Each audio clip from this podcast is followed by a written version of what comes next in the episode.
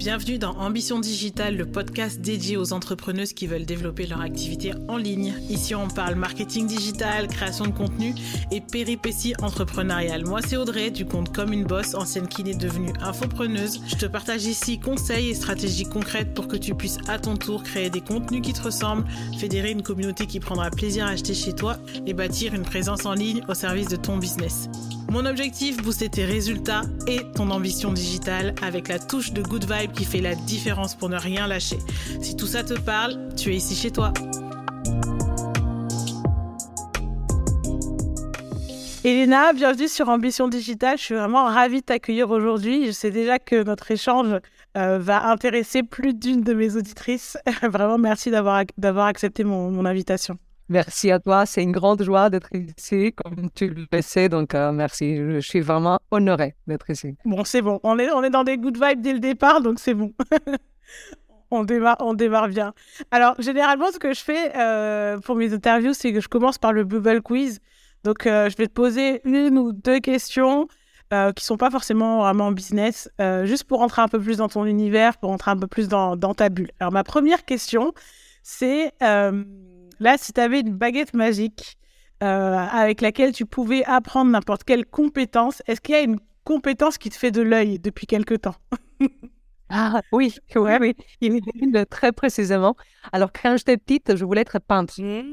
sauf que euh, je dessine euh, très très mal. Mmh. Je n'ai aucun aucun talent là-dessus. Donc effectivement, si je pouvais avoir cette compétence d'un coup pour pouvoir dessiner et peindre un beau tableau, je prends. Ah, yes.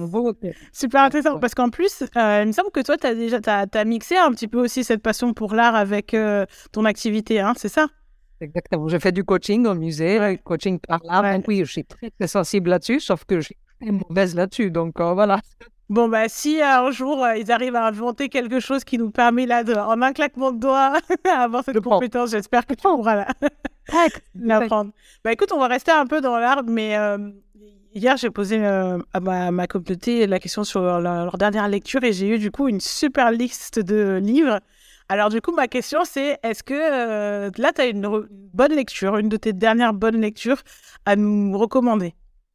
Oui, alors j'en ai une que je vais recommander parce qu'elle est euh, quand même très liée à ce podcast et j'en ai une autre, je ne sais pas si je la recommande vraiment, mais je vais t'expliquer le contexte. Ouais.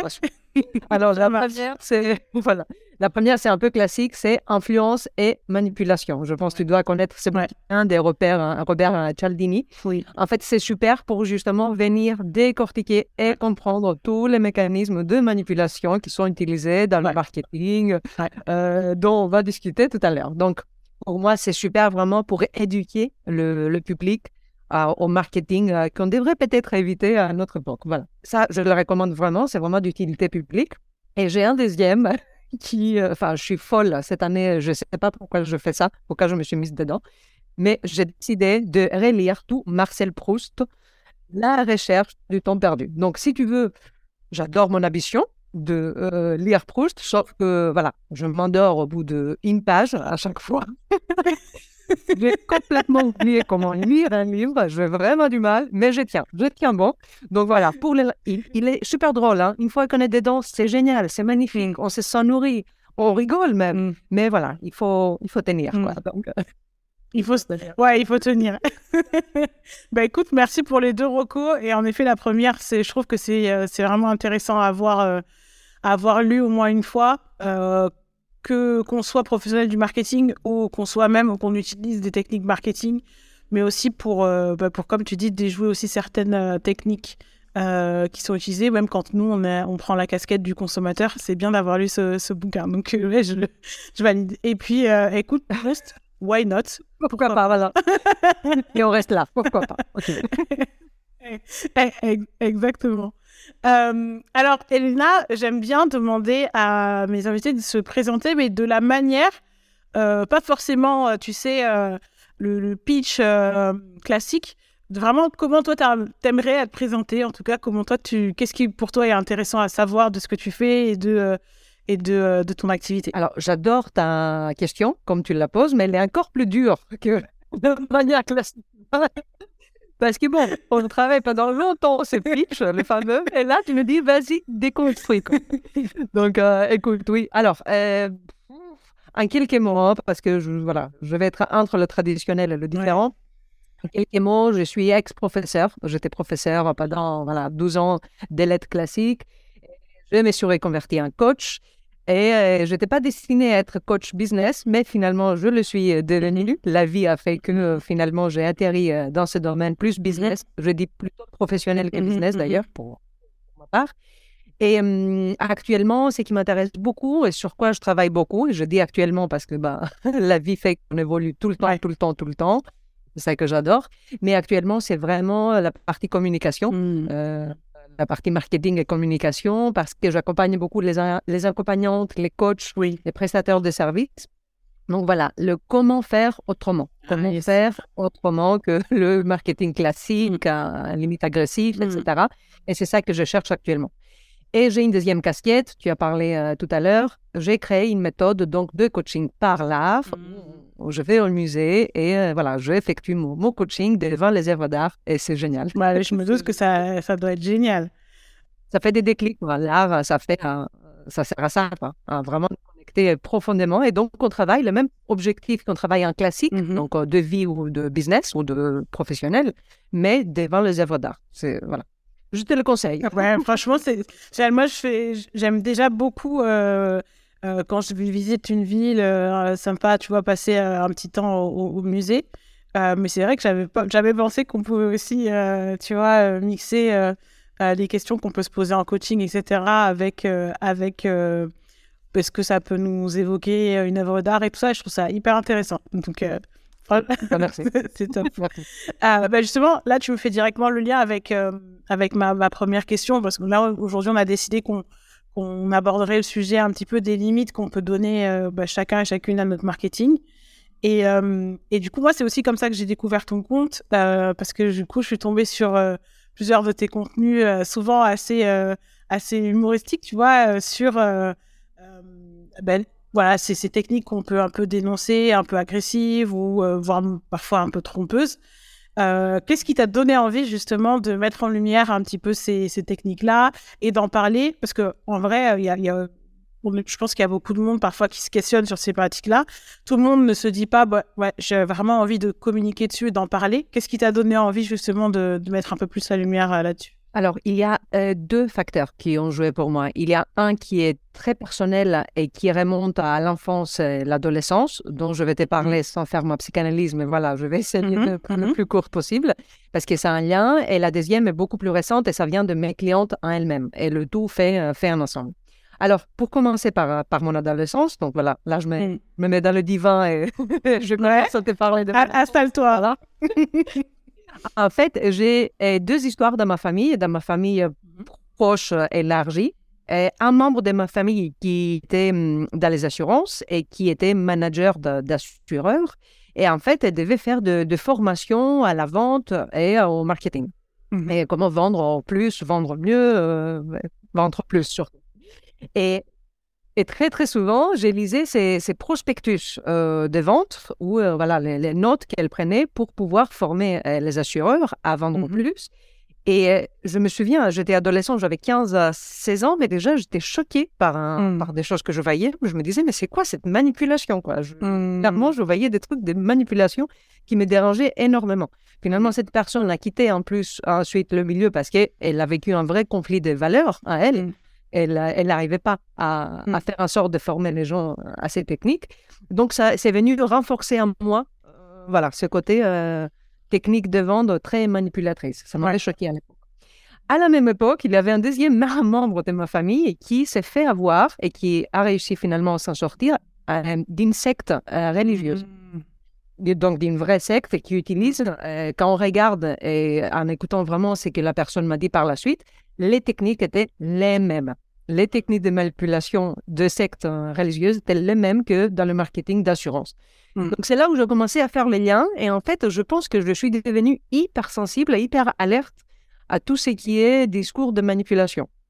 Par la suite, je peux te dire, dans ma vie, je me fais rarement avoir parce que je le sens de loin, quoi. Tu vois, les discours comme ça, je sais pas, je les repère tout de suite et je m'éloigne, quoi, parce que hmm. j'avais baigné là-dedans.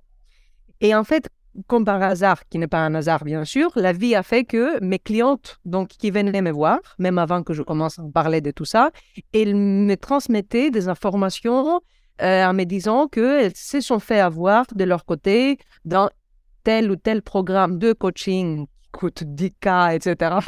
les fameux trucs qui circulent. Et qu'à mhm. chaque fois, elle ressortait avec beaucoup d'amertume, beaucoup de frustration, parfois même euh, de, situations beaucoup plus graves. Hein. On va jusqu'à dépression, etc. Donc, en mhm. fait, c'est ça qui est venu me sensibiliser énormément. Je me dis, OK, donc c'est peut-être pas que mon biais que je porte depuis mon enfance, j'en ai conscience, c'est un biais, mais euh, ça se, quand même, ça se confirme quelque part dans la réalité, au moins de certaines personnes, celles qui viennent me voir. Donc, à partir de là, voilà, ça fait un ensemble qui a fait que, mais en fait, je, je me suis sentie obligée de parler. Ouais. Je ne base pas ma communication là-dessus. Hein. C'est un des axes, évidemment, parce que je, suis coach, donc j'ai des services à vendre. Hein. Je ne suis pas là pour dénoncer le monde. Mais euh, voilà, ça m'a donné quand même envie d'en parler, euh, tout cet ensemble-là. Voilà, ça c'est l'histoire de ma vie. Ouais, non, mais c'est clair, hein, parce qu'en fait, euh, ça se ressent aussi qu'il y a du vécu derrière. Souvent, quand tu quand on parles et comment dans la façon dont tu communiques et puis aussi dans le fait que souvent les exemples sont assez concrets donc on voit que voilà ça sort pas de ça sort pas de nulle part et qu'il y a qu'il y a une base à tout ça donc c'est cool de la, de la connaître aujourd'hui. Donc euh, bah, déjà merci d'avoir partagé. Justement tu parlais là des tu parlais là des, clientes euh, qui euh, qui venaient en fait parfois qui avaient fait des coachings etc et qui étaient assez affectées en fait par par ça. Pour toi en fait est-ce que Enfin, comment toi tu, comment toi tu, tu donnes du sens à ça. Est-ce que c'est, euh, est-ce vraiment, est-ce que c'est la cible qui est pas bonne? Est-ce que c'est le message euh, qui fait euh, des dégâts entre guillemets? Comment toi tu t'analyses un peu ça? Alors, moi, ce que j'ai vu, j'essaie de prendre un exemple très concret là que j'ai en tête de, d'une personne qui l'a très mal vécu. C'est clairement ce qu'il m'avait, ce qu'il m'avait raconté, c'est que c'était un, des mécanismes psychologiques qui ont fait que elle s'est mise à penser d'une certaine manière, elle s'est mise mmh. à vouloir des choses qu'elle ne voulait pas avant, elle s'est mise à modifier tout son modèle de son système de pensée et même des valeurs. Mmh. Et clairement, euh, certainement, il y a toujours du terrain. Hein. Si on se, quelque part, on modifie tout cela à cause d'une page de vente, c'est que quelque part, il y a un point sensible qui s'est venu mm. toucher. Mais justement, c'est là où euh, j'en veux à ce marketing-là, c'est mm. que justement, il est capable de venir trigger, de venir euh, déclencher. Taper là. Voilà. Taper exactement où c'est sensible. Bah, les points de douleur, on le connaît. Et le, le problème, c'est là, c'est que, et c'est ça mon problème en fait, on va en parler plus en, mais le problème, c'est tout ce qui fait que la personne ne réfléchit plus rationnellement. Elle n'est plus mm. dans le libre arbitre. Elle n'est plus dans la mm. réflexion rationnelle, posée. Elle est mm. dans un sentiment de urgence, de maintenant, de si je ne fais pas ça, ma vie sera nulle. Donc, à partir du moment où on est là-dedans, bah voilà, je reconnais tout de suite le même mécanisme pour la secte, en fait. Ça me dérange énormément. C'est lourd. Ça vient, c'est de l'emprise sur la personne, en fait. Et donc, euh, il y a du terrain, souvent, mais euh, c'est le marketing et tout ce système-là d'organisation qui est très efficace pour la peine, mais voilà, ça fait des dégâts. C'est intéressant parce que, en fait, euh, moi, j'aime beaucoup, en fait, euh, tout ce qui touche à la psychologie humaine et à comment, en général, les gens fonctionnent. C'est quelque chose qui m'a déjà, qui me passionnait déjà quand je faisais de la santé et que ça n'avait rien à voir avec la vente. Et maintenant que ben, je suis beaucoup plus dans tout ce qui est marketing, etc., je me rends compte que, ben, encore une fois, euh, c'est le fil rouge, en fait, peu tout. De toute façon, je pense que dès qu'il y a interaction sociale, ça joue. Mais euh, euh, en fait, ce qui est compliqué, je trouve, c'est de faire la, tu vois, le, la différence entre... Parce que là, tu me dis, voilà, en fait, il y a des techniques qu'on voit, qu'on peut retrouver dans des sectes, etc. Euh, si tu regardes aussi, il y a des techniques en fait dans le fait de créer une communauté, même si c'est une asso, etc. En fait, dans la communication. Et en fait, parfois, ce qui est compliqué aussi, c'est de se dire où est-ce que je me retrouve, où est-ce que je me situe? Et, euh, et, là, tu vois, ma question, c'est même au-delà de, tout ce qui est légal, parce que bon, ça, c'est pour moi, c'est voilà, ça, c'est beaucoup plus simple à la limite à respecter. c'est légal ou c'est pas légal. Mais euh, euh, ce qui est compliqué quand on parle d'éthique, justement, c'est que bah, ça touche à nos valeurs aussi personnelles. Et en fait, ça, ce que quelqu'un va trouver éthique pour lui peut ne pas l'être pour toi. Moi, ça, je l'ai vécu quand je faisais des collaborations. Je me suis rendu compte qu'en fait, ce qui quand on est au-delà du légal, c'est-à-dire, enfin, on est à l'intérieur du légal plutôt, je veux dire. Mais euh, si on met la, partie légale de, côté, je veux dire, tu sais que, ok, c'est légal, c'est légal de le faire. Mais euh, par exemple, entre ce que toi, tu vas trouver euh, déjà un peu borderline par rapport à tes valeurs, bah, quelqu'un va trouver que c'est totalement ok. Et c'est ça qui est compliqué aussi, c'est est-ce que pour toi, l'éthique, c'est un garant suffisant d'avoir un marketing, euh, tu vois, euh, qui est plus respectueux, qui est peut-être plus responsable, etc., de l'impact qu'on peut avoir sur les gens, mmh de, euh, de respecter un peu le, consommateur et que les gens ne se sentent pas biaisés, etc. Est-ce question ouverte? Qu'est-ce que toi, tu en penses de tout ça? Vous avez quatre heures, quoi. Là, on est d'accord. là, c'est question du bac, philo. Euh, ouais, écoute, là, ça touche l'éthique. Évidemment, j'ai envie de dire mille trucs, mais euh, ce que je peux dire déjà sur l'éthique, c'est que eh ben, l'éthique, pour moi, c'est, enfin, pour moi, quand je reviens à l'étymologie, parce que tu sais, j'ai une obsession avec les mots et l'étymologie, vu que je suis grec et ancienne prof. Oui. Et l'éthique, c'est que ça veut dire, c'est, c'est la manière d'être. C'est le coutume et la manière d'être. Donc, pour moi, l'éthique, elle est là pour incarner une morale. Donc, le fait d'avoir une morale et comment on l'incarne et comment on est cohérent par rapport à cette morale qu'on a. Donc, je dis bien une morale parce que là-dessus, je te rejoins. On peut avoir plusieurs morales et une morale, il n'existe pas de morale commune, mais il faut bien en avoir une pour pouvoir l'incarner. Donc déjà, on part de là. Moi, je, pense que toute personne en a une, mais peut-être qu'elle n'a pas conscience vraiment concrètement de cette morale, de leurs valeurs. Peut-être qu'elles ne se sont pas assez questionnées là-dessus. Moi, je les invite justement à vraiment se poser la question de leurs valeurs et essayer de voir dans leur marketing si elles sont en accord avec cette morale, avec ces principes, avec ces valeurs. Déjà, c'est un travail quand même important à faire parce que, OK, le client idéal, tout ça, le marketing, la com, tout ça, c'est très bien, mais il y a aussi la question des valeurs là-dedans et si on les oublie, ben, on risque de se retrouver en conflit de valeurs à la fin. Ce qui arrive très, très souvent on part sur un mode de marketing et communication unique et on oublie un peu euh, qui nous sommes euh, à la base. Donc déjà, ça, c'est, ça, c'est une première chose. Et moi, la morale aussi qui me semble plus importante ici, parce que ben, on, on sera toujours bah, dans le marketing, évidemment, on veut vendre. Et moi, j'adore le marketing. Hein, aucun problème avec le marketing en soi. C'est juste que je cherche avec obsession presque un meilleur marketing. Mais le marketing en soi, c'est génial parce que sinon, personne ne connaîtrait nos services et on ne changerait rien dans ce monde. Et voilà, ce, serait dommage. Quoi. Mais du coup, pour moi, le plus important, c'est l'acheteur ici. Et l'acheteur aujourd'hui qui a besoin de savoir quelle est sa propre morale, qu'est-ce qui, sont, qu'est-ce qui sonne bien pour lui, qu'est-ce qui sonne faux, euh, qu'est-ce qui, euh, qu'est-ce qui serait un, désaccord éventuel avec ses, propres valeurs? Donc pour moi, plus que nous qui marketons aujourd'hui, parce que euh, voilà, il y a toujours cette limite de, on doit, on doit quand même embellir la chose pour vendre, voilà, c'est mm-hmm. bottom line, c'est mm-hmm. toujours ça. Et l'acheteur, c'est donc je pense c'est vraiment le grand public qui a besoin d'être éduqué aujourd'hui pour mieux savoir ce qui est un accord ou pas.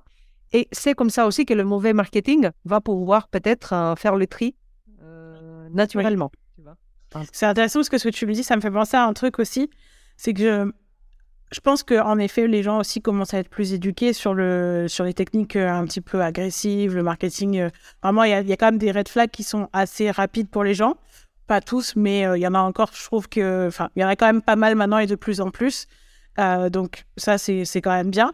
Le problème, c'est que j'ai l'impression que ça, ça a aussi créé un peu comme, tu sais, quand il y a eu euh, la, la, la, volonté pour les gens d'être plus responsables sur leur communication, etc. Il y a eu tout ce qui est le greenwashing, mais j'ai l'impression mm. qu'on a un peu le marketing washing. Je sais pas si ça existe, mais... Et je, je l'appelle bullshit washing. C'est le phénomène de celles qui dénoncent le bullshit en faisant elles-mêmes du bullshit. C'est ça. Voilà. T'as raison. As raison. Voilà. Et ça, du coup, je trouve que là, ça devient encore plus, je dirais... Euh, comment dire, euh, malsain. Enfin, en tout cas, je trouve que c'est euh, encore, encore plus insidieux parce que du coup, euh, pour les gens, c'est encore plus difficile à, à, à, remarquer et à, à, voir, en fait, tout simplement. En fait, il y a des gens qui s'adaptent juste au marché. Donc, ils voient que le marché veut quelque chose d'un peu plus éthique ou semble vouloir quelque chose d'un peu plus éthique. Ils s'adaptent que, que ça leur parle réellement ou pas, que ce soit vraiment en accord avec leurs valeurs ou pas. Le problème, c'est que le marketing, du coup, est un petit peu léché. Mais en fait, quand tu, bah, par exemple, quand tu rentres dans le programme, finalement, c'est encore les mêmes techniques qu'on va te vendre, ou alors c'est encore la même, euh, la même chose, et donc ça fait quand même d'être déçu. Et là, je trouve que c'est encore plus compliqué euh, pour le consommateur de faire le tri. Ouais, c'est plus compliqué. En même temps, c'est une énorme chance parce que tu vois, plus ça va, plus le public est poussé à aller encore plus en détail et encore plus dans le de ce qu'il voit, tu vois. Donc, effectivement, il y a eu la première étape où vraiment là, les trucs à 20K et, 100K, etc., ça passe plus. C'est vraiment beaucoup trop. Donc, voilà, il y a eu une première vague de, de tri, on va dire. Et là, justement, je pense que le consommateur peut être poussé vraiment à aller euh, regarder toutes les incohérences et voir si euh, celui qui parle émane une certaine cohérence, euh, une certaine authenticité, mais en utilisant le, dans le vrai sens du mot, l'authenticité. Mmh mmh et on a la chance quand même d'être à l'époque où on communique vachement sur, euh, sur Instagram et tout se voit, tout se ressent en fait, parce que les personnes communiquent toute la journée avec post, story, etc. Donc j'ai envie de dire, si on s'exerce un peu, ça va être facile de voir finalement ceux qui vont utiliser le bullshit juste pour l'utiliser, mais par ailleurs, ils vont faire exactement ce qu'ils dénoncent, et ceux qui se positionnent et tous leurs actes sont en conséquence. Mm. Et c'est ça l'éthique dont je te parlais, c'est le fait de l'incarner et d'être dans, voilà, continuellement, de savoir qui tu es et quelles sont tes valeurs, en fait. Euh, dans ces cas-là, tu peux pas faire de faux pas. Et le consommateur le ressent. C'est hyper intéressant. En plus, ça me parle aussi parce que en branding, on dit aussi que vraiment le plus important, c'est la cohérence en fait entre euh, l'identité que tu as fixée à ta marque, du coup, avec justement ses valeurs, sa mission, etc. et les actions que tu vas poser et ce qu'on va voir, mais aussi ce qu'on va ressentir, comment les gens vont interagir avec ta marque et tout ça. Et au final, c'est aussi proche de ça. C'est-à-dire que si demain, tu décides que tu souhaites un, marketing qui est peut-être plus respectueux, qui est, qui plus euh, responsable aussi pour le consommateur, bah, en fait, l'idée, c'est aussi que les, y ait des actions qui soient mises en place. Euh, parce que je pense qu'il y a aussi beaucoup de gens qui ont cette réflexion, mais qui soit, euh, soit n'osent pas changer, soit n'ont pas aussi les outils. Parce qu'en en fait, c'est vrai que ce qui se perpétue de plus rapidement, c'est un peu les techniques qu'on voit et qui sont un petit peu anciennes, etc. etc. Euh, moi, je sais que quand j'ai commencé, euh, j'ai fait un épisode dessus pour dire au début, j'ai détesté, j'ai failli détester le marketing, dans le sens où quand je suis arrivée vraiment euh, dans, la partie un peu plus pro, en fait, moi, je faisais plein de choses et je testais plein de choses avant sans savoir ce que c'était. Et je trouvais ça super cool de communiquer sur. Voilà, moi, je faisais des événements et je communiquais dessus, etc. Et quand j'ai switché dans le mode de je vais me former au marketing, j'ai été assez euh, déçue au début par euh, les techniques, etc., qui étaient données. Et parce que je trouvais justement que beaucoup de techniques étaient très proches de la manipulation, voire parfois c'était de la manipulation pure et dure. Et en fait, ce qui est assez compliqué, c'est, euh, enfin moi en tout cas, mon chemin personnel, ça a été de, du coup, consommer beaucoup pour faire le tri. Euh, et donc de beaucoup me former en fait justement et de, de, de, faire le tri, de vraiment apprendre. C'est pour ça que j'ai voulu aussi apprendre le copywriting parce que euh, en fait je, je, trouvais que souvent par exemple sur les pages de vente, je trouvais que le ton était agressif. La plupart du temps, je me disais mais c'est marrant parce qu'on nous dit que c'est ça. Euh, en plus de ça, comme tu dis, souvent il y a une incohérence entre le discours de la personne et les actions qui sont posées. Donc parfois, tu vas voir des gens qui vont dire, voilà, moi je suis très éthique, etc. Euh, voilà, je veux que vous preniez la meilleure décision, etc. Puis quand tu vas sur la page de vente, tu vois des techniques qui sont quand même assez agressives. Et en fait, quand tu démarres, je trouve que honnêtement, c'est quelque chose qui est très inconfortable pour toi parce que tu n'as pas forcément le recul de savoir que toi, tu as réussi à faire, à, avoir tes objectifs financiers, etc. ou peu importe tes objectifs sans passer par là. Donc, tu n'as pas forcément ce recul-là. Et du coup, tu questionnes vraiment sur le fait, est-ce qu'il n'y a que cette solution-là pour moi? Et dans ce cas-là, est-ce que c'est moi qui suis dans l'erreur? Il y a aussi tout un marketing dans ça, dans le fait que moi, j'ai réussi, j'ai fait ça grâce à ça, et toi, tu, si tu n'es pas d'accord, c'est parce que tu es dans l'erreur, tu sais pas faire, etc. Et donc, du coup, ça, c'est aussi compliqué, je pense, pour les personnes qui démarrent ou pour les gens qui sont peut-être là depuis plusieurs moments, mais qui n'ont pas encore les résultats qu'ils attendent c'est euh, parfois on a l'impression que en réalité c'est difficile de trouver euh, vraiment euh, bah, ce qu'on cherche quand on veut quelque chose de vraiment éthique. Et, tu as tout à fait raison et je pense que c'est très important au début justement d'avoir déjà une certaine sagesse et une certaine patience, ce qui n'est pas évident parce qu'en plus au début on a l'enthousiasme et on a l'envie de tout faire, tout faire d'un coup. Et déjà, on va pas se positionner très facilement au début. On va chercher, on va tester un peu tout ce qui marche. Et hum, on va justement être très attiré par tout ce qui brille et tout ce qui a l'air de marcher. Donc, on va vouloir leur produire. On va pas réfléchir sur nous-mêmes. C'est une démarche très souvent qui vient plus tard parce qu'on n'a pas eu de résultats, parce qu'on a eu ces creux, parce qu'on traverse la vallée de la déception. J'ai écouté ton podcast tout à l'heure dans le métro. J'ai adoré. C'est exactement ça. Euh, c'est quel numéro d'ailleurs? Je me souviens plus. Oh, je sais pas. C'est dans les premiers. Dans les, dans les premiers. Ouais, dans les premiers. Trop bien. Bah, je les écoutais, je fais du Bing euh, écouting. je sais pas comment ça s'appelle. J'ai tout écouté dans le métro. Euh, et du coup, oui, je pense que c'est là, justement, c'est le début où et, ça vaut le coup vraiment de prendre le temps, de se poser, de regarder un peu ce qui se passe, de consommer, comme tu as dit, de se former, de se poser continuellement la question et s'écouter un peu. Et quand on voit passer du contenu, est-ce que ça, ça me correspond? Est-ce que ça, ça me correspond pas? Pourquoi? Qu'est-ce que je ressens? Qu'est-ce que j'en pense? Où ça frotte à moi, tu vois? Toutes ces questions-là, c'est difficile, mais c'est primordial parce qu'on peut vite se brûler. En fait, j'ai vu beaucoup de, tu as dû voir aussi des entrepreneurs qui se lancent et qui font un peu n'importe quoi et ferment la vitrine euh, au bout des six mois. quoi. C'est vraiment dommage. Et qui retournent dans le salariat complètement déprimés et complètement... Euh, voilà, je ne vais pas appuyer sur les pain mm. points, mais c'est vrai. C'est dommage parce que mm. l'entrepreneuriat, c'est beau, quoi. Mais il faut réfléchir vraiment, poser... Oui, c'est clair. Long terme, une stratégie euh, durable pour soi. Oui, carrément. Euh, c'est intéressant parce que ce que tu dis aussi, c'est euh, de, de, prendre le temps. Ça, c'est pas trop euh, dans l'air du temps.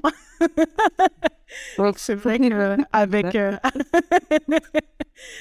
c'est compliqué. Ça, c'est aussi un débat perpétuel quand tu fais du marketing. C'est est-ce que tu donnes au marché ce que veut le marché ou est-ce que tu essaies de l'éduquer sur ce que tu penses, toi, être meilleur pour lui, entre guillemets.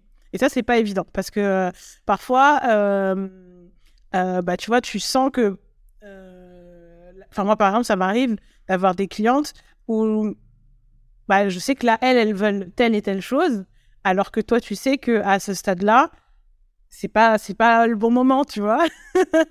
et ça, c'est compliqué parce que du coup, euh, tu te dis, est-ce que pour l'aider, il faut lui donner ce qu'elle veut au début et ensuite lui faire comprendre? Ou est-ce que j'essaye dès le départ de lui faire comprendre? Ça, c'est tu vois, c'est des questions aussi qui sont intéressantes à, à se poser parce que euh, voilà, il y a toujours ce, ce, dilemme-là de est-ce qu'on peut vraiment éduquer un marché ou pas? Euh, Et de l'autre côté, est-ce que dans tous les cas, c'est toujours le marché qui gagne et que quoi qu'il arrive, cette personne-là, elle ira chercher ce qu'elle veut quelque part, que tu lui donnes toi ou que si ce sera quelqu'un d'autre. Tu vois ce que je veux dire? Donc ça, c'est vrai qu'aussi c'est super super pertinent. Ouais. Tu vois, ça, ça aussi c'est intéressant à se poser ça parce que euh, au-delà de, on va aussi en parler de ce qu'on peut questionner, tu vois, dans son marketing, dans ses messages, etc. C'est aussi que parfois tu t'adaptes à, ce, à, ta cliente idéale, à où elle en est, à, à ses croyances du moment. Euh, tu vois, euh, moi typiquement, tu vois, c'est un truc, un truc que, je trouve toujours assez marrant. C'est je me suis rendu compte que euh, vraiment il y a des points qui sont compliqués pour les entrepreneurs qui débutent, notamment sur la vente. Quand tu parles de la vente, c'est quelque chose qui vient un peu remuer parce que c'est vraiment des, peurs un peu profondes, etc., sur plein de choses. Il y a vraiment plein de blocages qui font que les gens n'aiment pas vendre. Et je pense que toi, en tant que coach, tu dois pouvoir... Euh, voilà. Et... Je suis même passée par Voilà. Voilà. Ouais, je pense que... voilà. Et en fait, tu vois, par exemple, typiquement, ça, c'est quelque chose qui m'interpelle toujours, c'est que je, je, me rends compte qu'à chaque fois que je parle de vente, tu vois, même dans mes newsletters, etc., c'est le moment où j'ai le plus de désinscriptions. Quand, hmm. Dès que je parle de vente, et euh, que ce vraiment, en plus, euh, moi, c'est pas du tout agressif, c'est pas violent et tout.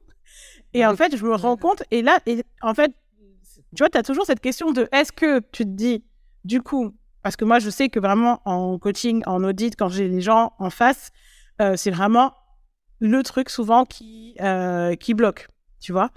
Et, et donc là, ça pourrait être est-ce que du coup, Typiquement, moi, est-ce que du coup, j'arrête de parler de vente et je leur donne des astuces et des mots-clés pour Canva, même si elles feront jamais de CA avec ça? Parce que c'est ça veulent pour la plupart, par exemple.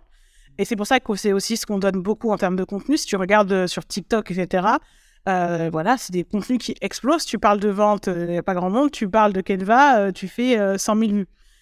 Et donc, c'est pareil, tu vois, c'est que aussi, c'est je, comprends aussi, je dirais, le fait qu'il y ait euh, que certains messages se perpétuent dans le fait que, en réalité, le marché aussi répond à certains messages. Oui, mais après, le problème, effectivement, mais je comprends tout à fait. Je ne te dis pas qu'on a une solution à donner dans le podcast, évidemment. Mais je pense que justement, je ne sais pas comment on pourrait faire, mais je pense que justement, on a besoin un peu d'évoluer un peu collectivement. Donc, en fait, si nous, on continue à perpétuer le même message parce que le marché... ça n'avance pas. Voilà, on n'avance jamais. On les garde là, ça stagne de deux côtés, personne ne gagne rien du tout. Alors qu'effectivement, petit à petit, je pense qu'on peut éduquer à autre chose. Mais surtout, Là, tu me parles de la vente. C'est ça qui, me tue avec le thème de la vente en plus. Parce que bah, si on est indépendante et on est sur euh, Instagram et on vient te voir, on vient me voir, c'est parce qu'elles veulent vendre. Ça, c'est, ça, c'est évident. Et, je suis passé par là. Je sais que la difficulté que j'avais moi-même, je ne me suis pas désinscrit d'être un newsletter, je te rassure. Mais en vrai, c'est même pas quelque chose qui n'est pas d'une évidence. Et non, c'est évident, on est là pour vendre. Donc, quoi qu'il arrive, la vente, c'est pas, c'est pas un gros mot, c'est juste en fait, en fait. Donc, partons, partons là-dessus. Donc, là, il s'agit d'éduquer du côté de congruence, de on dit quelque chose, on fait quelque chose, on pense quelque chose, et c'est OK tout ça, en fait. C'est OK à partir du moment où on est ouvert. Moi, ça me dérange beaucoup moins que ceux qui parlent de la vente sans parler de la vente pour parler mmh. de cosmos et des trucs magnétiques et je sais pas quoi, mmh. et qui parlent pas de, vraiment des ventes, alors que c'est ça dont il mmh. s'agit. Donc moi, je préfère vraiment ça. Tu vas me dire, on n'a pas tous le même niveau de, de, conscience et des envies euh, concernant le marketing, mais je pense que c'est aussi à nous de faire évoluer un peu les choses, quoi, et aller vers des choses beaucoup plus claires, qui sont là, posées, que les, gens savent de quoi on parle, de quoi ils ont besoin. Enfin, c'est important. Non, non, mais je vois, je vois très bien. En fait, euh, et c'est intéressant parce que, comme tu dis, je pense que c'est un problème qui pourra pas être réglé sur un podcast. non. Ça serait bien, hein, si on arrivait. bah, si on y arrive, on écrit un livre et euh, là. Euh... c'est clair. On est tranquille. Mais euh, non, c'est vrai. C'est, Mais en tout cas, je trouve que c'est important déjà de se poser des questions et j'espère en fait que les personnes qui nous écouteront euh, bah, se diront aussi euh, pourquoi pas se poser déjà juste la question. Et, et tant qu'on est dans un peu qu'est-ce qu'on peut questionner, pour toi, quand on, quand on commence à construire un marketing et qu'on espère, en tout cas, et qu'on essaie d'être vraiment dans cette démarche d'être plus éthique, entre guillemets, ou en tout cas d'être plus respectueux de son consommateur surtout, pour toi, c'est quoi les pistes à questionner? C'est quoi les, les, choses qu'on peut aller gratter un petit peu? Alors, t'as 4 heures? Alors, déjà, pour donner le, le, chapeau, euh, c'est en gros, comme je te disais tout à l'heure, tout ce qui euh, vient influencer de manière négative notre libre arbitre et tout ce qui peut faire qu'à la fin, le client va, se terminer, va terminer par dire je me suis fait avoir. Oui pour moi, ça, c'est un, gros souci parce que je me suis fait avoir, c'est-à-dire j'ai cru à un discours qui n'était pas vrai. Des techniques ont été utilisées qui m'ont influencé, manipulé et je l'ai fait malgré moi presque. Oui. Donc, à partir de ce moment-là, on est quand même dans du, voilà, dans, de la manipulation. Donc, pour moi, pour te donner comme ça, je te le donne comme ça, oui. et après, si tu veux, on discute. Ouais. Voilà. Alors, déjà, tout ce qui est euh, qui est opaque. Moi, c'est, j'ai beaucoup de mal avec des mots mystérieux euh, où on ne sait pas de quoi on parle. Et là, je vais parler très clairement du, coaching euh, spirituel mmh euh, slash business qui se fait beaucoup sur Instagram. Donc, tout ce qui est, par exemple, coaching autour de de l'univers, du cosmique, de l'abondance, de, de la loi de l'attraction, du quantique, voilà, plein, plein de mots comme ça qui se veulent presque scientifiques mmh parfois, et mmh ça, c'est ça, c'est très dangereux. Et à partir du moment où tu as ça, le problème, c'est que là, on est sur une technique de, de manipulation, euh, clairement, et qui n'est pas du tout éthique euh, pour les coachs, parce que le pseudo-coach, c'est pas un coach souvent qui, qui, va parler comme ça, va se positionner en tant que celui qui détient les secrets de quelque chose et qu'on peut euh, avoir accès à ce secret seulement au moyen de, de l'achat de son programme. Donc, à partir du moment où on a ce genre de, de, concepts très, euh, très flous et très opaques, pour moi, on est dans une manipulation parce que la personne va se sentir euh, petite, mm. toute petite, toute faible, toute ignorante, et qu'elle doit payer pour avoir accès à ces secrets qui la rendront riche, belle, magnifique, etc. Donc, à partir de ce moment-là, pour moi, il y a un problème. J'ai une petite question pour toi euh, par rapport à ça.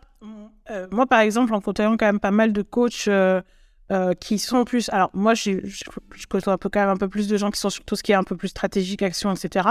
Mais je, je, côtoie aussi certains coachs qui sont un peu plus dans la partie spirituelle et tout ça.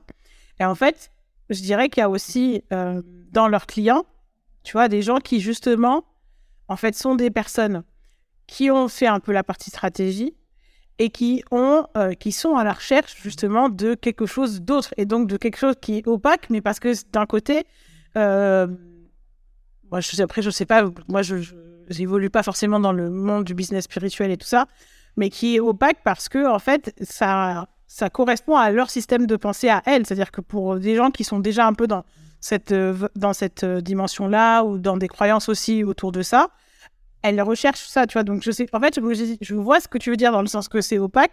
Pour moi, je comprends, parce que moi, du coup, j'ai voulu peut-être plus du côté un peu plus stratégie. Donc, voilà, moi, je trouverais que peut-être il me manquerait quelque chose de plus concret. Mais euh, j'ai aussi l'impression qu'elles ont vraiment toute une, euh, tout un public qui recherche, en fait, euh, qui recherche ce type de, de, de solution-là.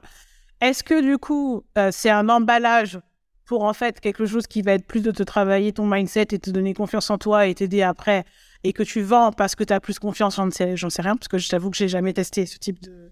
Ah, je sais pas non plus en vrai. Que j'ai des retours quand même pour te répondre là-dessus. Mm. C'est très pertinent ce que tu dis. Et d'ailleurs, le mot opaque que j'ai utilisé, il est peut-être pas très pertinent maintenant que je pense, parce que ce qui est opaque, par exemple, pour nous qui sommes plutôt stratégie, machin, etc., et n'est peut-être pas opaque pour quelqu'un d'autre, et peut-être la stratégie, le marketing, etc., c'est opaque pour ces gens-là, pour qui euh, voilà, le côté mm. spirituel est, plus, euh, plus, ils peuvent l'appréhender plus facilement. Ouais. Donc, je ne vais pas poser euh, les bases sur spiritualité ou stratégie. Pour moi, la question n'est pas là, en mm. vrai. La question est justement sur le packaging. Moi, c'est ça qui, qui me dérange. Parce que la spiritualité, j'ai aucun problème là-dessus. Euh, je l'ai dit très souvent je l'assume, je suis hyper perché dans ma vie perso. Il n'y a pas de souci. Moi, la spiritualité, chez moi, tu peux y aller, il n'y a pas de souci, rien ne me choque. Mais dans ma vie perso, hmm. à partir du moment où tu fais un programme que tu vends 10 000 euros pour accéder au secret de l'univers, alors qu'on sait très bien que les coachs n'ont pas plus accès au secret de l'univers qu'un simple euh, humain qui n'a jamais fait des études de coaching, voilà, à partir de ce moment-là, pour moi, il y a un problème parce que tu as le coach, que j'appelle coach pour des raisons de facilité, mais j'insiste sur le fait que ce n'est pas un coach pour moi. Il, il prend la posture haute de celui qui est le sachant, c'est lui qui sait. Alors que dans le coaching, on le sait, on doit, mmh. Selon la, déontologie, prendre la posture basse de celui qui se positionne au même niveau, qui questionne, qui essaye de faire ressortir la ressource de la personne en face, qui n'est pas là pour lui apprendre la vie, en fait. Donc pour moi, c'est là le problème parce que c'est là où ça va venir euh, appuyer sur une faiblesse du type moi, je ne sais rien, lui, il sait, je lui fais confiance et c'est à partir de là où l'emprise peut commencer. C'est ça que j'ai vu dans les sectes, etc. C'est là le problème. C'est pas la spiritualité du coup. Tout le problème. je, vois, je vois ce que tu veux dire, c'est intéressant.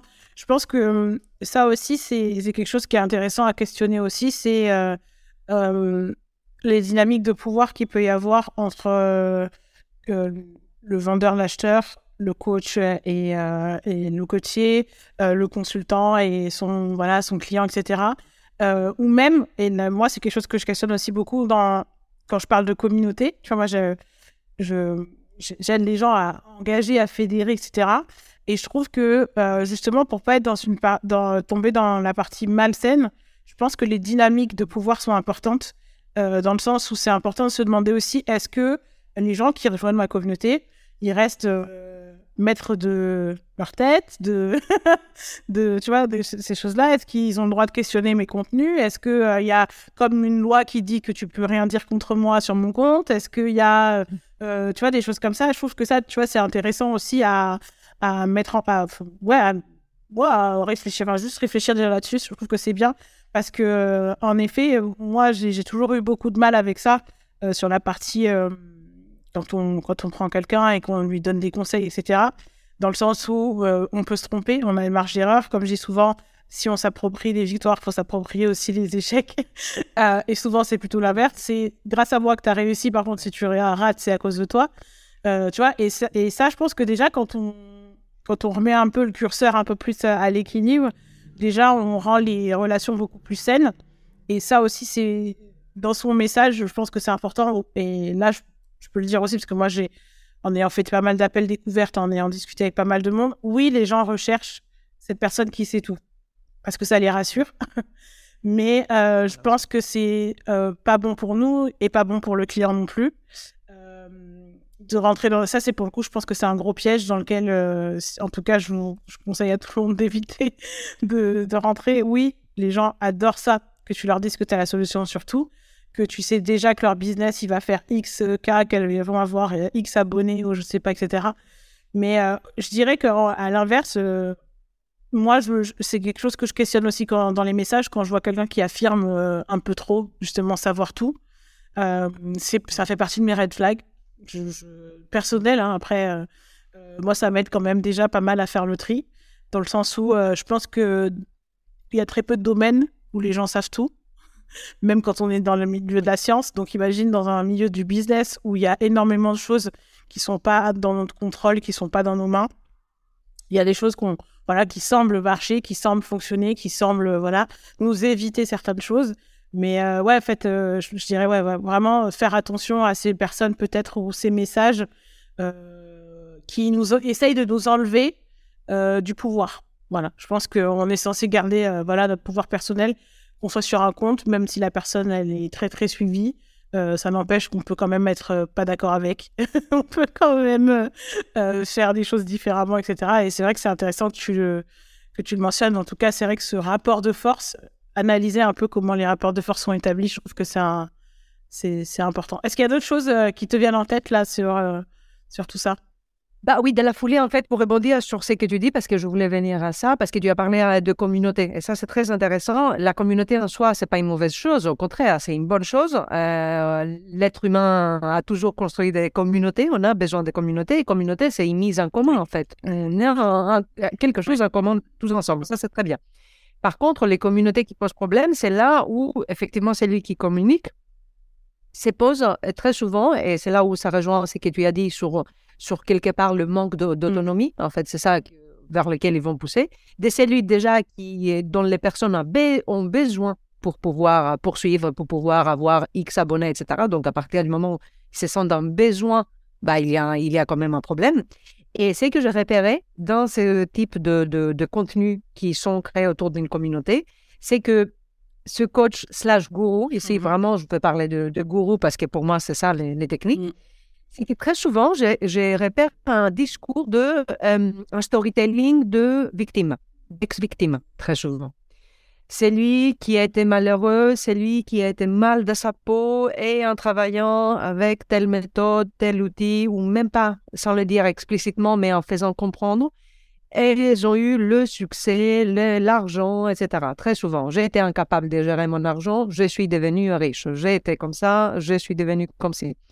Et ça me saoule parce que non, on n'est pas obligé d'avoir été victime, on n'est pas obligé d'avoir vécu des galères ou avec, avoir vécu la même chose que notre client pour pouvoir l'aider. Mm. Parce qu'on n'est pas des sauveurs. Et à partir du moment où on se positionne en victime ou même ex-victime, le problème, c'est qu'il se positionne en même temps en sauveur. Mm. Donc, celles qui sont là pour sauver les personnes. Et un moyen très facile de le repérer, c'est comment justement leur public les perçoit. Hmm. Et moi, ce que j'ai vu, à partir des, de, de, de, choses que j'ai pu repérer, c'est que très souvent, elles prennent une figure de euh, maternelle presque, de mère ou des grandes sœurs, à qui on va s'identifier. Donc ça, je parle de ça parce que c'est une technique de storytelling de base pour attirer la sympathie, tu vois, c'est la sympathie, voilà, c'est dit, je suis comme vous, mais j'ai réussi à m'en sortir. Donc, c'est pas de la sympathie, c'est pas juste qu'il soit quelqu'un de sympa et de fragile et grande sœur, c'est que c'est une technique de manipulation pour vendre plus. C'est aussi simple que ça. C'est ce qu'ils apprenaient euh, à, aux membres des familles dont je te parle euh, en assurance, c'est ce qu'ils faisaient aussi dans les sectes. Exactement la même chose. Mais alors, ce qui est intéressant, c'est que justement, alors moi, c'est, intéressant parce que moi, justement, quand euh, je, travaillais mon storytelling, moi, j'ai, pas ça parce que dans mon histoire, en fait, ça, ça allait assez vite.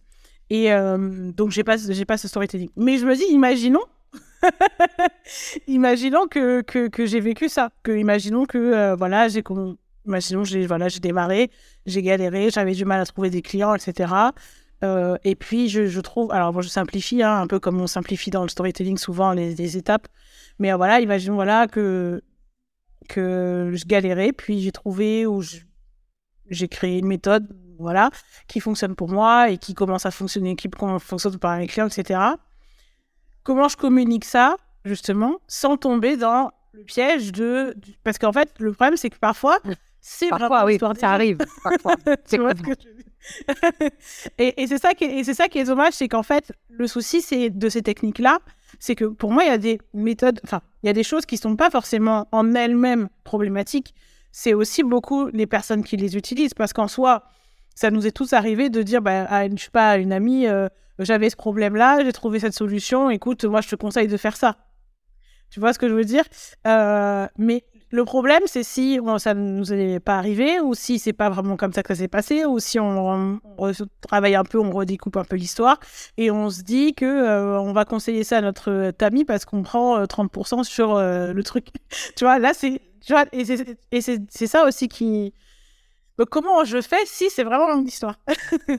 Oui, ah, ah, bah, alors je ne peux pas te répondre comment tu fais précisément parce qu'en plus, voilà, on n'a rien de concret ici. Par contre, pour moi, c'est déjà une histoire de congruence, encore une fois, c'est voir comment la personne est de manière générale. C'est qu'elle essaye de provoquer chez les gens. C'est le pathos, c'est ce qu'on appelle le pathos. On est vraiment, parfois, je lis des posts, on, dirait une tragédie grecque. Quoi. On dirait vraiment la personne était dans la rue, c'était bon.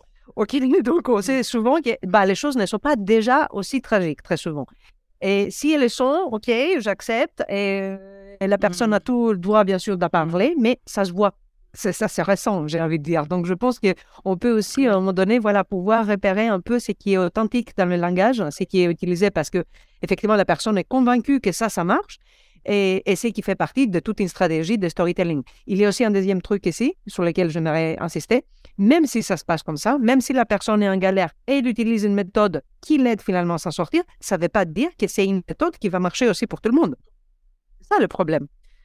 Donc, euh, ça, on le sait que ça ne marche pas pour tout le monde parce que ça marchait pour elle, parce qu'elle avait un contexte en particulier, elle a fait des actions en particulier que peut-être tout le monde ne voudra pas faire. Il y a des, des choses qui fonctionnent, mais moi, je n'ai pas envie de le faire.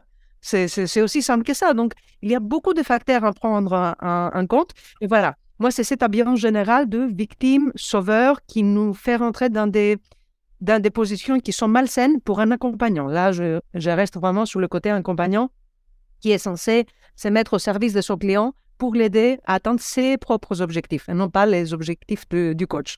En effet, je pense qu'il y a plein d'outils. Euh qui sont aussi parfois un peu simplifiés et qui du coup... Et, c'est ça aussi, je pense, le problème. C'est que, par exemple, tu vois, je pense que le storytelling, tout le monde n'est pas bon storyteller et que justement, quand on n'est pas forcément très bon storyteller, on abuse un petit peu de certains trucs. et du coup, euh, ça apparaît... Alors, pour nous, tu vois, ça paraît gros, mais pour d'autres, ça va, ça va, ça peut fonctionner pour, euh, auprès de certaines personnes, auprès d'un certain public. Donc nous, quand on est professionnel, on peut le voir, etc. Ça nous paraît un peu gros, etc mais c'est pas forcément euh, c'est pas forcément euh, si évident que ça pour les autres. Et puis c'est surtout qu'il faut se dire que bah, quelqu'un qui peut-être est dans une dans une situation difficile et qui du coup n'a pas forcément à ce moment-là toute sa tête ou voilà euh, pour toutes ses capacités on va dire pour faire le, bon choix peut rentrer complètement en effet dans l'émotion avec ce type de, contenu-là. Mais en même temps, tu vois, c'est intéressant parce que moi, euh, le storytelling, c'est quelque chose que, que je que j'explique aussi, que je conseille, etc. Comment tu peux utiliser le storytelling pour pour comment pour créer du lien avec les gens. Mais euh, c'est exactement comme tu dis. Je pense que l'intention qu'on y met aussi, c'est hyper important. Euh, au-delà de en effet, là, tu parles aussi un peu des outils. Donc là, tu disais des outils qu'on peut, qu'on peut utiliser. Donc, déjà, se questionner un peu, on va dire, quelle euh, méthode, quelle pratique on, utilise. Euh, je trouve que ça fait aussi le lien avec euh, sur quoi on décide d'appuyer aussi. Tu parlais tout à l'heure des pain points, etc. J'aimerais bien avoir ton avis là-dessus. Qu'est-ce que tu en penses de tout ça? De tout sur les points de douleur euh, sur lesquels, oui, c'est, on, en avait discuté en amont, c'est difficile. Hein, c'est vraiment la partie qui moi-même me pose le plus de difficultés. Quand j'ai fait ma dernière euh, page de vente pour mon bootcamp, je l'ai envoyé mes gens mais à 15 personnes pour demander leur avis, pour être sûr que ça concorde avec qui je suis et qu'il n'y a pas trop de. Voilà, j'appuie pas trop. Et effectivement, ils m'ont dit voilà, là, tu as mis un jamais en majuscule, je ne te reconnais plus c'était, j'ai été amenée moi-même mmh. à, mettre un, majuscule, voilà. À extrapoler un peu, ouais. Mais heureusement, j'ai eu un regard extérieur qui m'a dit attention ici, c'est hyper dur. Je ne dis pas qu'il y a quelque chose d'évident, ça, ça, le fait de trouver le juste milieu, pas du tout. Par contre, je pense que si on a bien fait notre travail de client idéal, de, des entretiens, qu'on a passé des heures à vraiment saisir le problème, de notre client, comment on peut l'aider? Sans lui proposer des méthodes miracles, mais juste pouvoir l'aider avec ce euh, que l'on dispose. Et on est vraiment conscient, on reste concentré à notre client. Souvent, on n'a pas besoin de surenchérir, en fait. Souvent, on peut rester à expliquer tout simplement ce qui se passe, expliquer un peu le, mécanisme, ce qui se passe dans sa tête, mais en faisant attention, on n'est pas trop appuyé. C'est pas non plus, voilà, il n'arrive pas à vendre. C'est pas pour autant qu'il est au bord de bord de sa vie, quoi. Il y a des choses. Il faut voir aussi les niveaux de choses dont on parle. Euh, certes, si c'est une page de vente pour un programme de burn-out, c'est autre chose encore. Mais encore, quand on est en burn-out, voilà, il faut expliquer aussi les choses concrètement et dire quelles sont les démarches à entreprendre. Voilà. Il y a beaucoup de choses qui font que bah, on peut un peu baisser en intensité, expliquer les choses, expliquer ce que c'est notre offre, à quoi ça sert, tout simplement. C'est très important la partie technique pour moi. Qu'est-ce qu'on a à offrir? Qu'est-ce qu'on donne? Euh, tout simplement. Euh, combien ça coûte? Enfin, des choses qui sont quand même euh, assez voilà, concrètes, quoi. Pour que le cerveau rationnel puisse prendre le dessus de la personne. Pour que la personne se dise, OK, je me reconnais là-dedans, ça fait pas trop, et en même temps, le programme me va, le prix me va, OK, je fais mon choix, ou alors ça me va pas, je passe mon chemin. Mais tu vois, sans faire des caisses, quoi. Pour moi, c'est ça. Mais je te dis, c'est n'est pas, pas évident du tout. C'est pour ça que je pense que c'est bien aussi d'avoir des, des, gens autour de soi qui, euh, qui peuvent euh, nous conseiller, qui peuvent nous dire, bah là, t'abuses un peu quand même. Là, vas-y, de Ouais, je, vois ce que tu veux dire. C'est hyper intéressant ce que tu dis sur la partie, euh, tu vois, le cerveau rationnel, etc. Pour certains, c'est une utopie de penser que, que le cerveau rationnel fait le choix d'achat. Il y a vraiment. Voilà. Euh, et c'est ça qui est compliqué aussi. Pour deux choses. Enfin, en tout cas, moi, c'est. La première chose, c'est que je me rends compte aussi que, justement, le fait qu'il y ait une part d'émotionnel dans l'achat, c'est aussi ce qui joue dans l'expérience que tu vas vivre dans ton achat. Euh, le souci, c'est juste qu'il faut que, du coup, délivrer ce que tu donnes, enfin, ce que tu promets. Et c'est là aussi, je trouve que c'est compliqué. Euh, euh, on en avait déjà parlé, mais tu vois, l'idée aussi de, voilà, de se demander aussi quel packaging tu mets pour à la fois faire vivre une belle expérience à tes clients, mais en même temps, euh, pas tellement surenchérir que les gens sont déçus. Euh, ça aussi, je trouve que c'est compliqué. Il y a quand même aussi beaucoup de choses qui. Enfin, tu vois, par exemple, quand tu, tu, réfléchis un peu à tout ce qui est pricing, etc., tu te rends compte qu'en réalité, le prix, le tarif, ce que les gens payent, c'est très émotionnel, c'est très psychologique. Euh, et même quand tu as envie de faire, je dirais, de parler au cerveau euh, rationnel, ben, en fait, tu te rends compte que euh, c'est pas si simple que ça, voire parfois tu te dis, même si moi, je, je dans, imaginons dans cette technique, voilà ce que j'y vois, parfois quand tu demandes aux gens pourquoi ils ont acheté, tu te rends compte qu'ils ont acheté pour d'autres raisons, parfois des choses c'était pas pour ça que toi, tu avais créé ton produit. tu vois ce que je veux dire? Euh, Donc ça, c'est vrai que c'est compliqué aussi à prendre en compte, c'est-à-dire, ah, euh, pour quelles raisons les gens vont vraiment acheter, même si toi, tu penses que ce que tu fais, c'est plus ou moins rationnel. La deuxième chose, c'est, euh, est-ce que du coup, si tu veux faire vivre une belle expérience à tes clients, tu peux juste leur proposer une page où tu leur expliques globalement, concrètement, ce qu'ils vont avoir et le prix? Est-ce que les gens, c'est aussi ce qu'ils recherchent quand ils veulent acheter? Moi, je fais par exemple partie vraiment d'une team qui aime rêver. Euh, j'aime pas, j'aime rêver, mais j'aime pas qu'on me mente. J'aime, j'aime que je comprends que tu es en train de faire un truc super. Enfin, voilà, tu veux me faire vivre un bon truc dans l'achat, etc., etc. Typiquement, voilà. Euh, voilà, je fais partie des gens qui aiment aller à Disney, etc. On sait qu'il y a des humains dans les peluches. Hein? On sait que c'est pas la vraie Cendrillon, etc. Mais euh, j'aime bien. Et si je vais sur le site de Disney, je trouve ça cool qu'on me parle d'un monde magique, que je vais vivre un moment magique, etc. etc. Heureusement qu'ils ne me disent pas, voilà, donc tu vas payer 100 euros et tu vas avoir euh, une fille qui a mis une perruque euh, machin, qui s'est maquillée pendant deux heures. Et en fait, c'est pas Cendrillon. Et, et donc c'est ça qui est compliqué aussi. C'est comment on fait aussi vivre à nos clients, en tout cas quand on a ce souhait-là, hein, parce que je pense qu'il y a différentes façons de vendre, différentes façons de créer des trucs. Euh, moi, c'est vrai que j'ai vraiment cette énergie. J'aime bien aussi faire vivre de belles expériences aux gens. Euh, c'est pour ça que souvent, dans mon marketing, il y a aussi un univers. Et donc, oui, en effet, euh, je ne vais pas juste te dire, bon, ben, concrètement, tu vas aller sur Zoom, tu vas appuyer sur OK, puis on va se parler, puis voilà. voilà. Donc, je trouve que c'est. En tout cas, tu as ce que tu acheté. voilà, c'est ça. Là, on t'a pas vendu. Comment, on fait aussi quand même vivre de belles expériences à nos clients sans entrer dans la promesse trompeuse, sans parce que ça, parce que c'est quand même assez. Euh, en tout cas, moi, j'ai, lu pas mal de choses là-dessus sur euh, le fait que les gens euh, aiment. Il y a des gens qui aiment payer plus cher mm. et qui parce qu'ils vivent une meilleure expérience. Il y a des, il y a des gens qui prendront plus de plaisir à boire un vin parce qu'on leur a dit qu'il était cher. tu vois, des choses comme ça. Alors, est-ce que ça veut dire qu'il faut mentir aux gens? Je pense pas. Je pense qu'il y a d'autres, il y a d'autres façons, il y a d'autres pistes, il y a d'autres réflexions à amener. Mais euh, c'est vrai que parfois, je me dis, est-ce que est-ce qu'on fait vraiment vivre une belle expérience à nos clients si on veut parler que à leur cerveau rationnel? Non, et ça, évidemment, c'est pas possible. C'est qui parle d'utopie, oui, évidemment, on peut pas parler que rationnel. Même euh, Apple qui font des, des produits euh, techniques où normalement ça devrait être rationnel, en fait, c'est très très émotionnel, évidemment, parce que tu veux faire partie de de la communauté Apple quelque part, hein, et pour ce que Apple représente.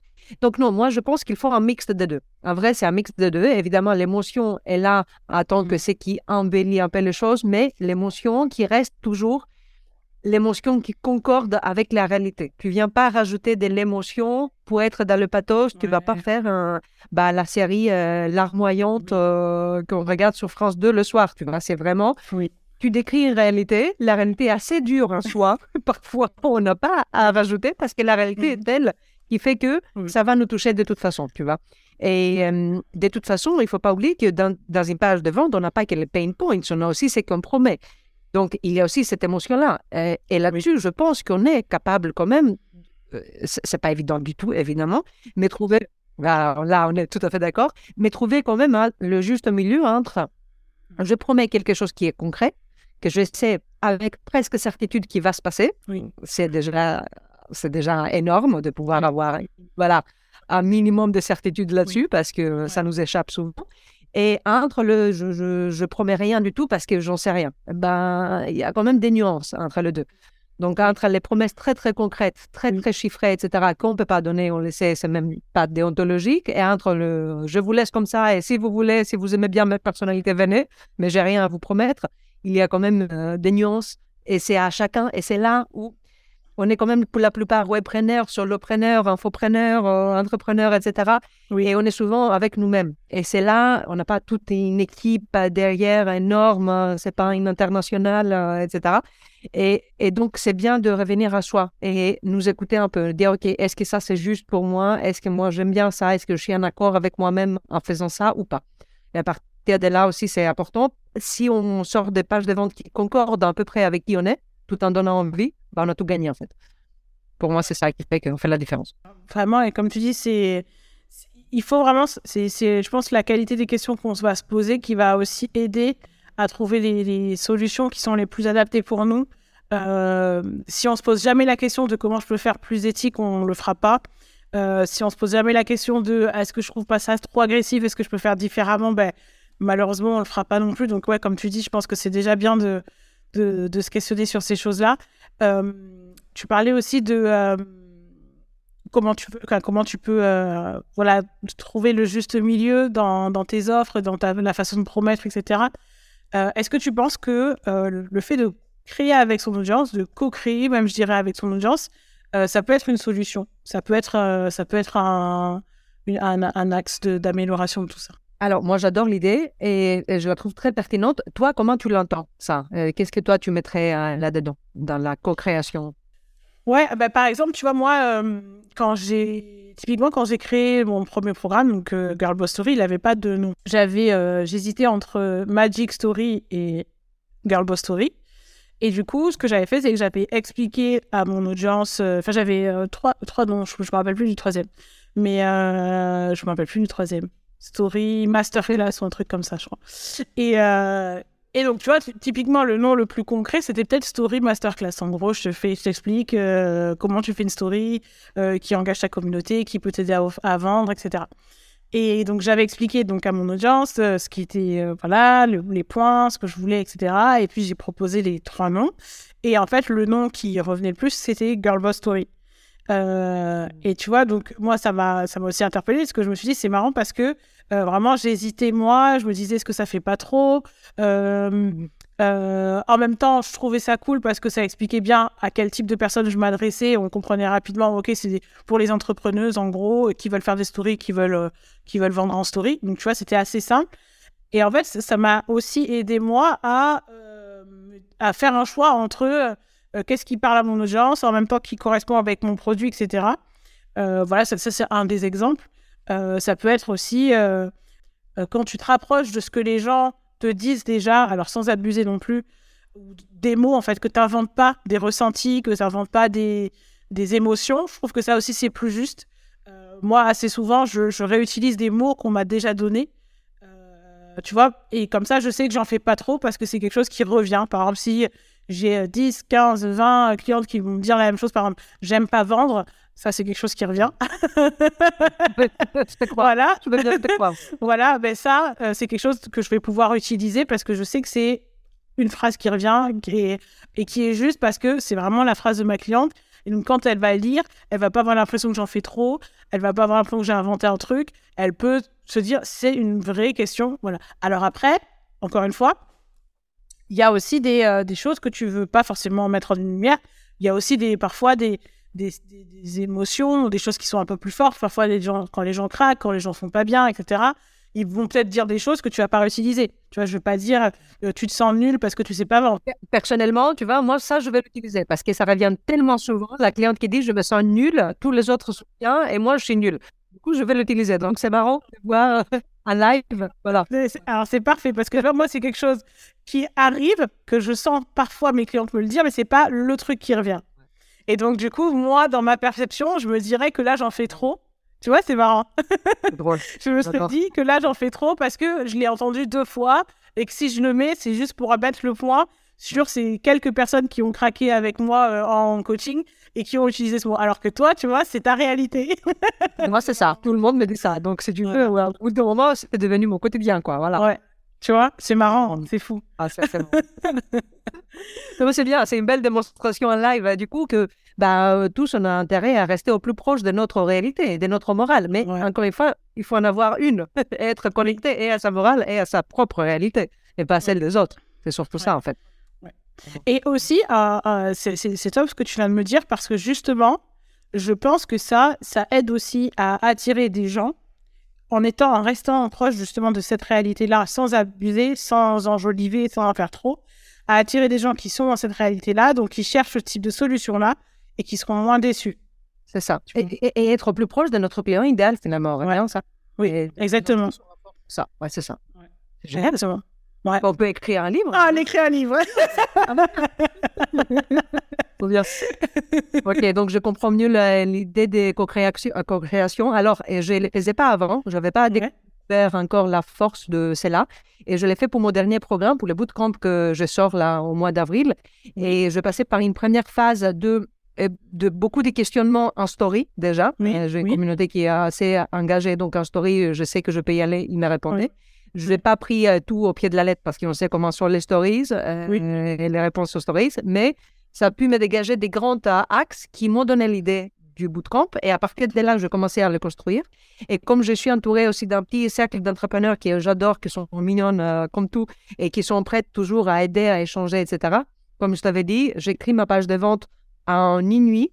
tout, tout est sorti, je l'ai mis sur le papier. Pour moi, c'était clair. C'était ça qui correspondait à ma cliente idéale. Je les voyais à tout le monde et j'en regardais. Chacune m'a fait ses, retours. Pour la plupart, mm-hmm. ils ont acheté le bootcamp parce qu'ils font partie de mes clients idéales mm-hmm. avec qui on échange et étaient déjà chaudes pour, pour, l'acheter, pour le dire concrètement. C'était une aide dans les deux sens. Moi, je les aide dans cette problématique. Elles, elles m'ont aidé pour être au plus proche de celles qu'elles connaissent de moi oui. Et celles qu'elles veulent recevoir elles-mêmes dans ce bootcamp. Donc comme ça, c'était une relation assez, euh, assez saine. Et c'est la première fois que j'expérimente ça. Jusqu'ici, c'était dans ma tête, je crée mes programmes je les sortais, ceux qui voulaient acheter ou pas. J'ai l'impression que vraiment cette manière-là me va très très bien. Vraiment, je me sens très alignée, c'est fluide, c'est cool. Et c'est collectif, ça, franchement, ça me correspond vraiment beaucoup. Ouais, je pense que ça peut, ça peut vraiment aider à. En fait, je trouve que ça permet d'aligner un peu plus de choses parce que nous, on donne déjà ce qui vient de nous, ce qui vient de, de notre tête, puis de notre expertise aussi, parce que bah, parfois, parce que euh, en ayant vu des gens, en ayant suivi, en ayant répondu à certaines problématiques, tu as des choses, tu as des choses qui te viennent que parfois ta cliente n'a pas en tête. Donc parfois aussi, il faut. Et c'est pour ça que je trouve que co-créer, c'est important. Parce que parfois, si tu donnes juste aux gens ce qu'ils ce qu'ils ont, ce qu'ils voudraient, parfois, ça va un truc qui n'est pas forcément vraiment utile pour eux. Est d'accord. je trouve que ouais, co-créer, c'est pas mal. Ça permet en fait de, de, vraiment réajuster nous et de parfois aussi se dire euh, bon, bah en fait, non, j'en fais pas trop avec ce mot-là parce que ma cliente idéale le comprend, etc. C'est aussi ce qu'elle recherche et en même temps, moi, ça reste aligné à mes valeurs. Donc, je trouve que c'est je trouve que c'est pas mal. Est-ce que euh, là, il y a tu as une phrase, un conseil, une idée, quelque chose à, que tu pourrais donner justement, là, s'il y a une entrepreneuse qui nous a écouté, qui est restée jusqu'à la fin. Coucou, tout à l'heure. Parce que quand même, là, je viens, je vu l'heure, je dis d'accord, ça Merci pour vous qui êtes restés jusqu'à la fin. Voilà, c'est ça, exactement. Euh, et qui se dit, OK, j'aimerais vraiment implémenter euh, ça, j'aimerais en fait être plus aligné entre euh, ce qui est moi, mes valeurs, ma personnalité et mon marketing Est-ce que tu as une première piste? Et, et, faire table rase, vraiment, partir de zéro. Tout mettre de côté, essayer de faire cet exercice, même si tu as passé des mois à faire des pages de vente, des machins, mais qui ne marchent pas, du coup, ou alors que tu ressens quelque chose qui ne va pas en toi, qui est un conflit, n'hésite pas de mettre tout de côté et te dire, OK, vas-y, on repart de zéro avec mmh. mes connaissances d'aujourd'hui, avec tout ce que j'entends aujourd'hui, avec tout ce que j'ai vu et que je sais qui ne me va pas, vas-y, qu'est-ce que je fais aujourd'hui? Reprendre son client idéal, euh, mais vraiment hein, aller voir vraiment pourquoi il est idéal, pourquoi c'est son client idéal. Parfois, on se trompe aussi des de clients idéaux. Donc déjà, c'est questionner énormément sur euh, pourquoi je choisis telle, telle cible. Et à partir de là, et avec ses connaissances d'aujourd'hui, tout revoir, et revoir tout. Ne pas hésiter de faire ce boulot même plusieurs fois tout au long de sa carrière. C'est jamais fini, c'est jamais mmh. acquis en fait. Pour moi, il faut toujours questionner. Et j'adore parler avec toi parce que je sais que questionner, c'est ton truc. Toi, tu adores questionner. Ah oui, moi, je, questionne tout. Soyez des Audrey. Voilà, c'est Audrey. il n'y a pas de réponse, mais il y a beaucoup de questions et déjà, on fait un grand, euh, grand bout du chemin quand même en se posant les bonnes questions. Ça, ça c'est sûr. Donc, gagner du temps vraiment en mettant des choses de côté et en reprenant des zéros, on gagne du temps. On ne perd pas, on gagne. Vraiment. Je trouve aussi, euh, c'est quelque chose qui parfois paraît contre-intuitif. Euh, mais je pense qu'il euh, y a énormément de problématiques auxquelles on peut répondre juste en ayant l'humilité de repartir de zéro.